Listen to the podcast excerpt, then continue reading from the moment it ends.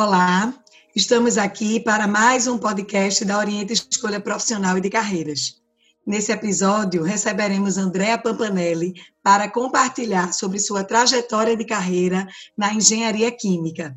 Seja bem-vinda, Andréa. Adri, querida, muito obrigada pela, pelo convite de estar aqui. É um prazer muito grande poder dividir com essas mentes brilhantes, né, que estão aí num processo de escolha profissional uh, como foi para mim. Tu sabes que a minha escolha foi bem uh, diferente, né? porque eu tinha uma coisa assim, eu sempre fui muito boa aluna, eu sempre amei estudar e, e eu tinha sempre tive facilidade para todas as áreas, tanto a área das humanas quanto a área das exatas. E isso, de certa forma, quando a gente vai para a escolha profissional, às vezes pode dificultar um pouco, porque eu não tinha um, uma coisa que me agradasse mais. A única coisa que eu sabia que eu não iria ir era para as biomédicas, porque eu não era muito ligada nessa coisa de sangue e tudo, enfim. Eu sempre estudei no colégio de aplicação da URGS, e lá me lembro que na época a gente ficava solto, porque era ali no campo central da universidade, e meus colegas que tinham interesse para a área de medicina queriam sempre ir na faculdade de medicina para ir ver os cadáveres, aquela coisa toda. E eu não, né? E eles ficavam aquela coisa dos cachorros, que usavam os cachorros para a questão dos testes. E eu um dia fui lá e soltei a cachorrada toda do, do, do, do, do canil que tinha ali no, na, no campo central, junto com outros, porque para mim aquilo, a questão da vida, da coisa era muito pesada. Então eu sabia que isso não fazia parte da, da, do meu do, da minha história, mas todas as outras coisas me agradavam, né? Eu gostei sempre muito da matemática, das ciências, era algo assim que me encantava maravilhadamente. Eu adorava escrever, sempre gostei muito de história, geografia sempre foi uma das minhas paixões, assim, era desde pequena. Eu me lembro meus pais, a gente viajou muito de carro enquanto crianças, né? Saía aqui do sul e ia para o Nordeste. Então a gente foi para Espírito Santo, né? Depois foi para Bahia, para Recife. Enfim, a gente ia de carro. E eu me lembro que eu pequenininha ia com mapa, dando aula para meus irmãos atrás, né? Três atrás. Eh, o que que era a, a, as coisas que tinham, que iam aparecendo, enfim. Então eu sempre tive isso. Né? Então esse esse repertório todo na verdade dificultou dificultou a minha escolha. Então, eu, no meu segundo ano do ensino médio, né, na nossa época era segundo grau, eu fui escolhida para fazer um intercâmbio fora do Brasil. Fiz um, fiquei um ano e três meses nos Estados Unidos. Era o intercâmbio da escola que eu estudava, né? Então, todo ano vinha um americano e um brasileiro, enfim. E aí, quando eu estava lá em, eh, em Weston, né, que eu fiz lá o junior year, eu me deparei muito com essa questão de duas coisas que foram muito tocantes para mim. Primeiro, eu tive muita exposição à ciência, então a gente teve lá a oportunidade de interfacear com os alunos que já estavam na, no college, né? E isso para mim, né, entrar para laboratórios de grandes universidades assim me despertou muito, mas ao mesmo tempo me veio muito a questão de mundo, né? a questão de conhecer novas culturas, de falar novas línguas, enfim. Então, quando eu voltei, né, eu voltei, eu já estava no último ano do ensino médio, a minha escolha foi primeiro pelo direito. Por que pelo direito? Porque eu queria ser diplomata, eu queria continuar viajando o mundo, conhecendo culturas, etc.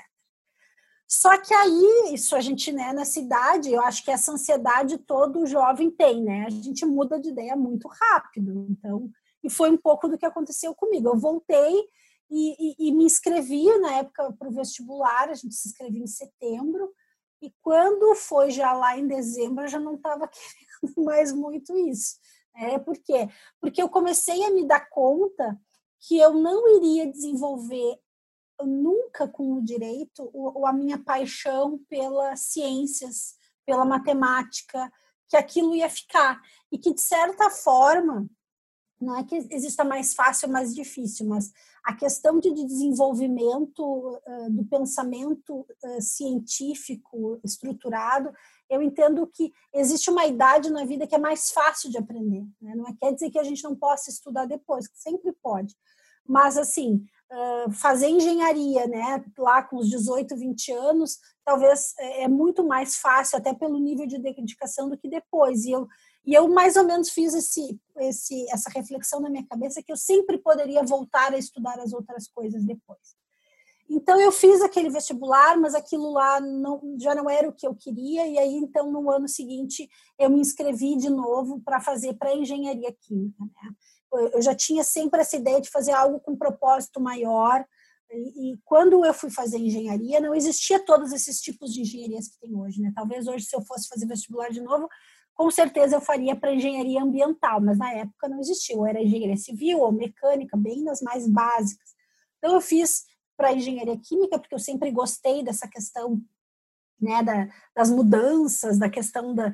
Tive, tinha facilidade também, então eu fiz para engenharia química, entrei na Universidade Federal, mas sempre com esse viés diferente. Assim, eu queria fazer algo que tivesse uh, sentido, né? Então, logo na, depois do primeiro, da, do básico ali dos cálculos, das matemáticas e das físicas, né, os dois primeiros anos, eu já fui buscar então estágios que vinculassem essa questão de sustentabilidade e aí seguir minha trajetória. Né? Então, de uma forma geral, assim, acho que a minha escolha foi muito por aí. Né? E aí eu fui compondo a minha trajetória profissional uh, para me moldar mais para a área de ambiental e de sustentabilidade, à medida então que eu fui andando, enfim, na, na minha carreira.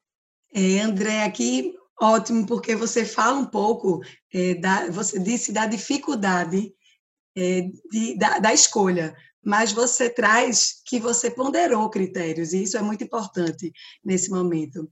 Aproveitando, me fala um pouco a tua carreira até atualmente na gestão ambiental. Então, né, então como eu comentei, eu eu acabei, então, eu fiz engenharia química, mas acabei fazendo todos os estágios mais para a área de meio ambiente e sustentabilidade. Então, isso foi importante porque me abriu espaço para isso. Era isso aí da década de 90. Uh, o que existia de meio ambiente mesmo eram as coisas bem mais pesadas, assim, de tratamento de fim de tudo, tratamento de efluentes, eh, gerenciamento de resíduos, etc.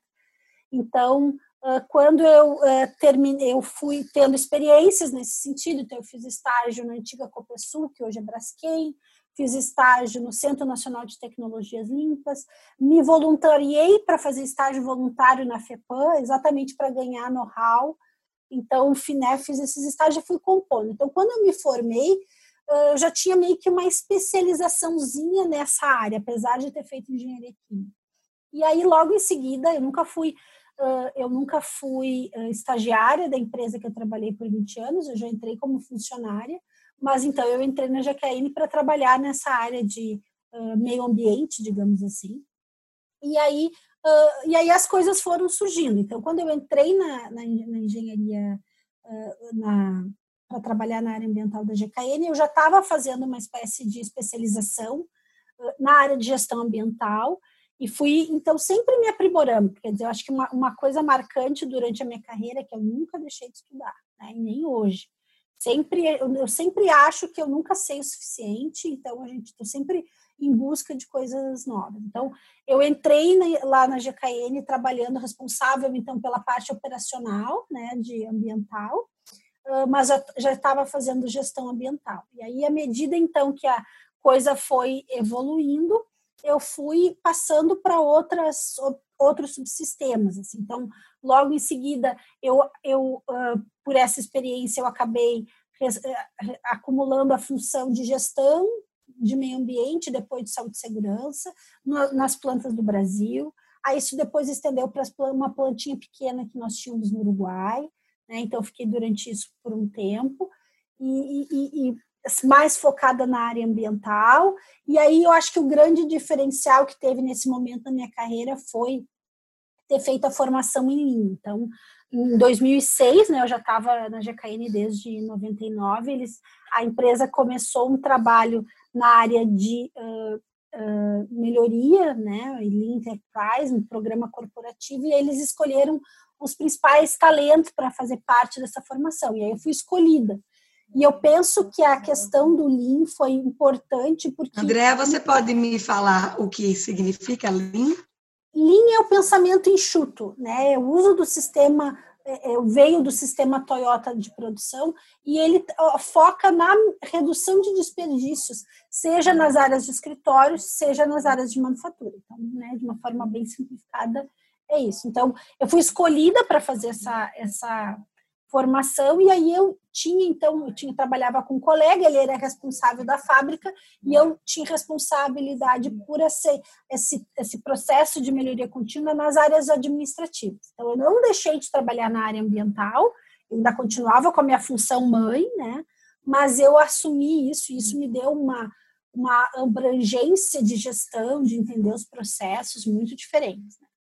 E, e, enfim, acho que foi a partir daí que veio a oportunidade, então, de eu fazer o doutorado e esse, e esse, e esse desdobravar aí da minha carreira para a área mais de gestão. Então, pelo fato de eu estar tá fazendo, conhecer Lean, estar tá desenvolvendo as coisas de Lean dentro da empresa, eu acabei uh, su, uh, tendo a ideia, então, de usar Lean para melhoria ambiental de sustentabilidade, e isso acabou virando, então, a base do meu doutorado.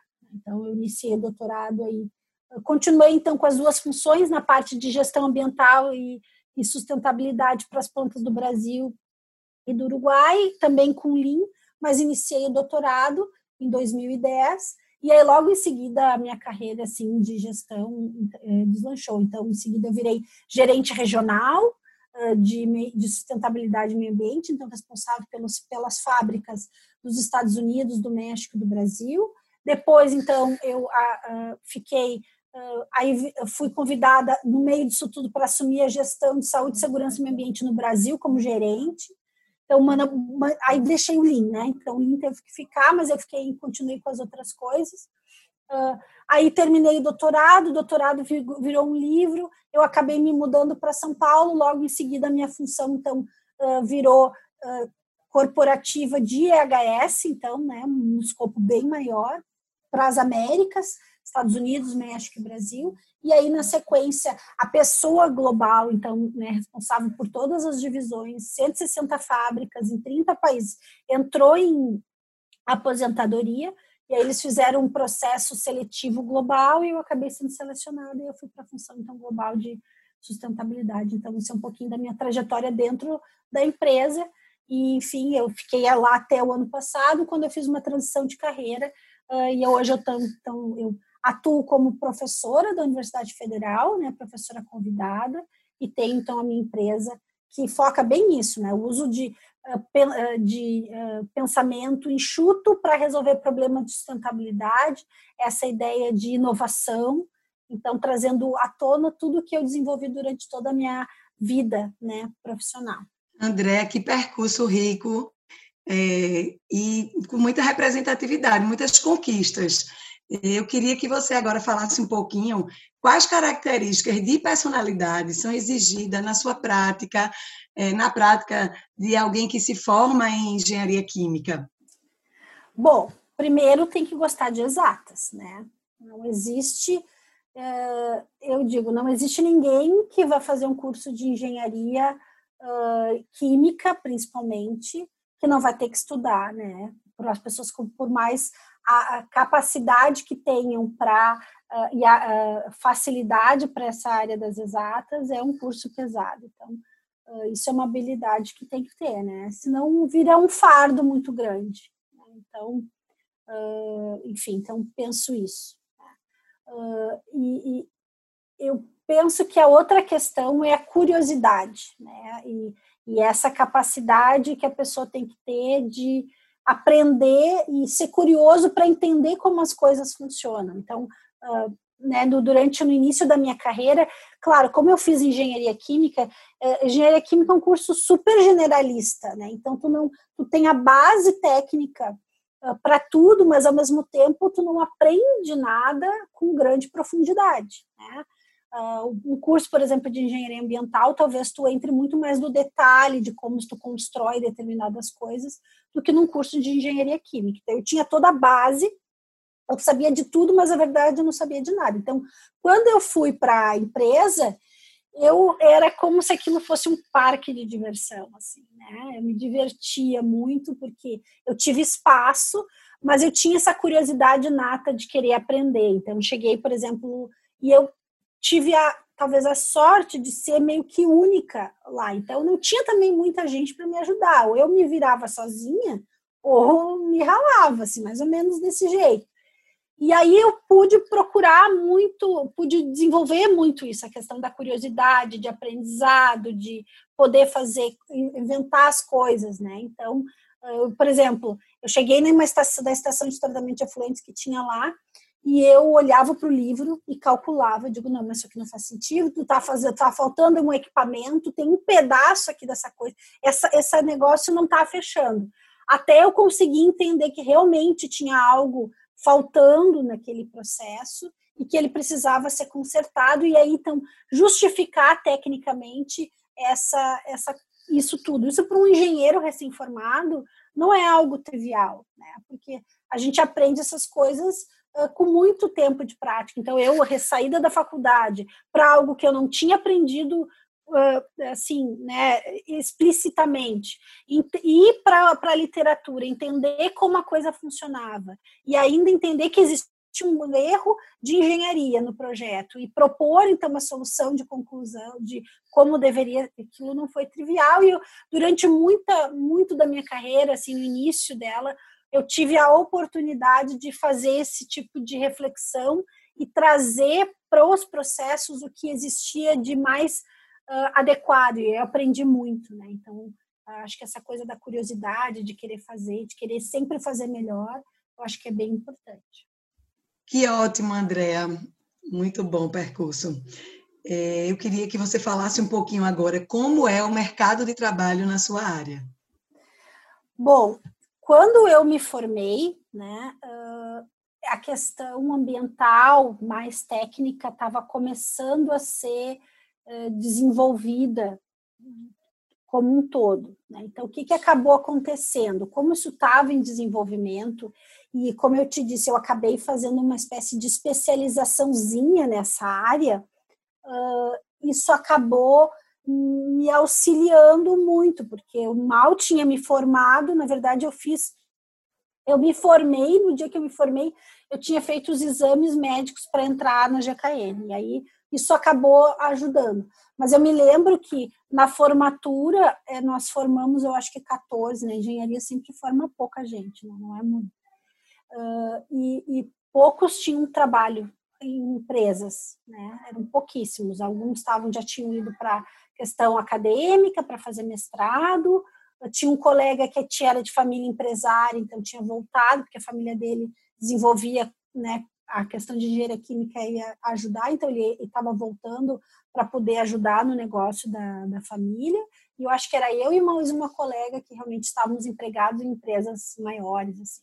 Então, é, foi difícil para essa questão da engenharia química. Tinha tido um boom no polo petroquímico na época, muita gente tinha sido absorvido, mas depois, no ano que eu me formei, já tinha meio que fechado, né? Porque foi bem na época da duplicação do polo, então já tinha meio que equilibrado.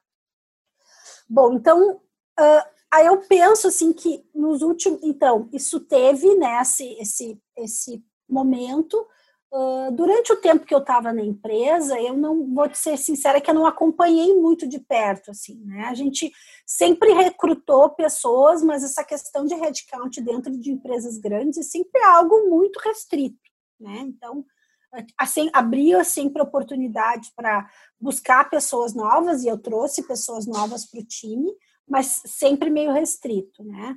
Eu, eu acabei compondo a minha formação na área de engenharia de segurança, e eu penso que, por existir essa, essa necessidade uh, uh, das empresas terem, por uma questão uh, de obrigatoriedade legal, a composição desse perfil engenheiro químico ambiental e de segurança é algo que sempre tem espaço, né? Sempre existe uma rotatividade muito grande porque é uma necessidade grande das empresas. Né? Eu observo que quem é engenheiro ambiental por essência tem um pouco de restrição às vezes de querer uh, uh, trabalhar na área de segurança. Vários perfis, várias pessoas que já trabalharam comigo, ah, mas eu não quero trabalhar de segurança, não é isso que eu queria, né? Porque quem é da área ambiental sempre quer fazer a coisa da área ambiental.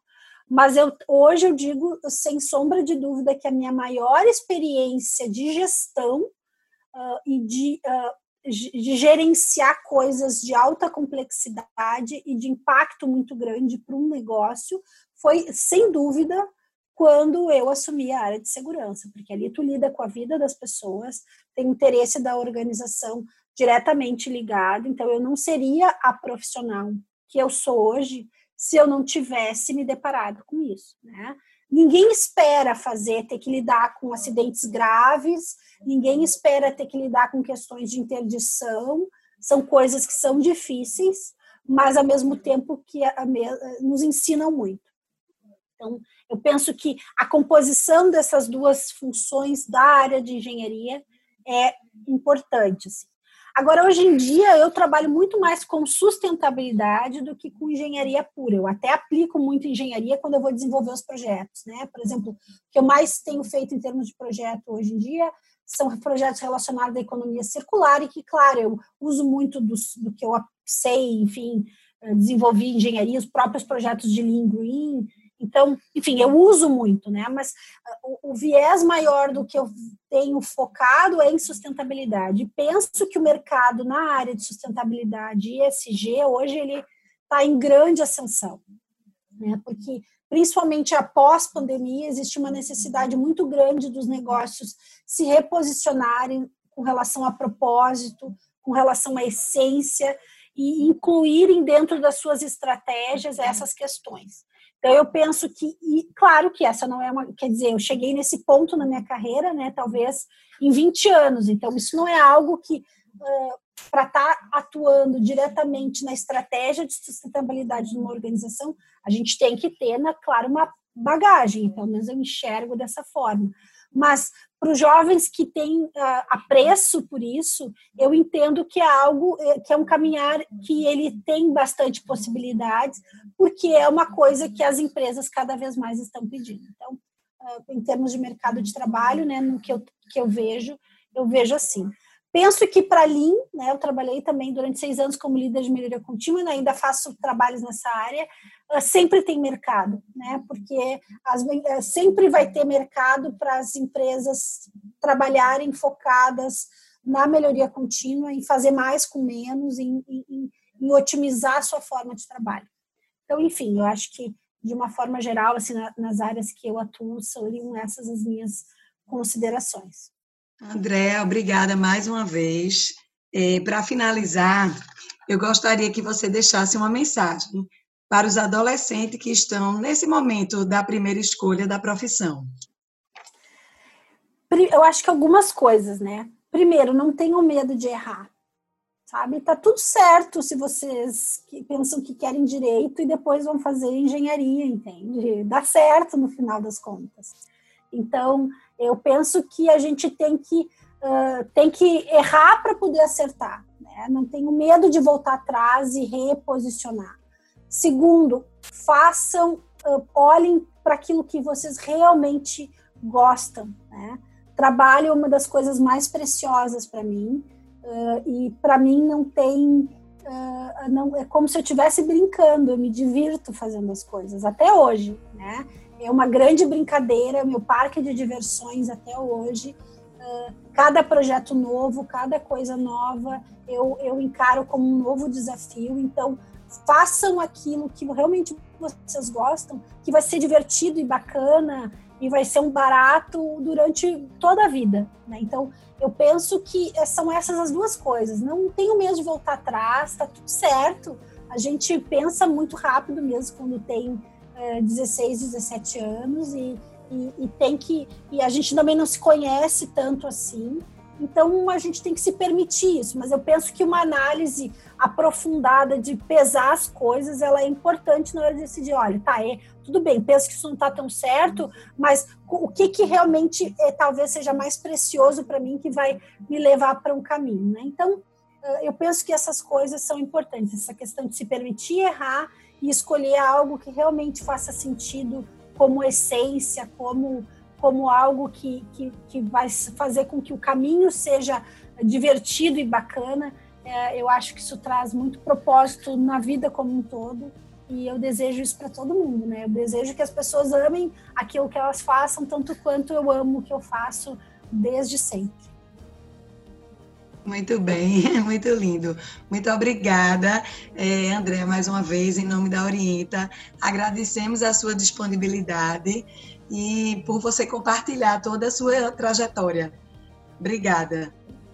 De nada, o prazer foi todo meu.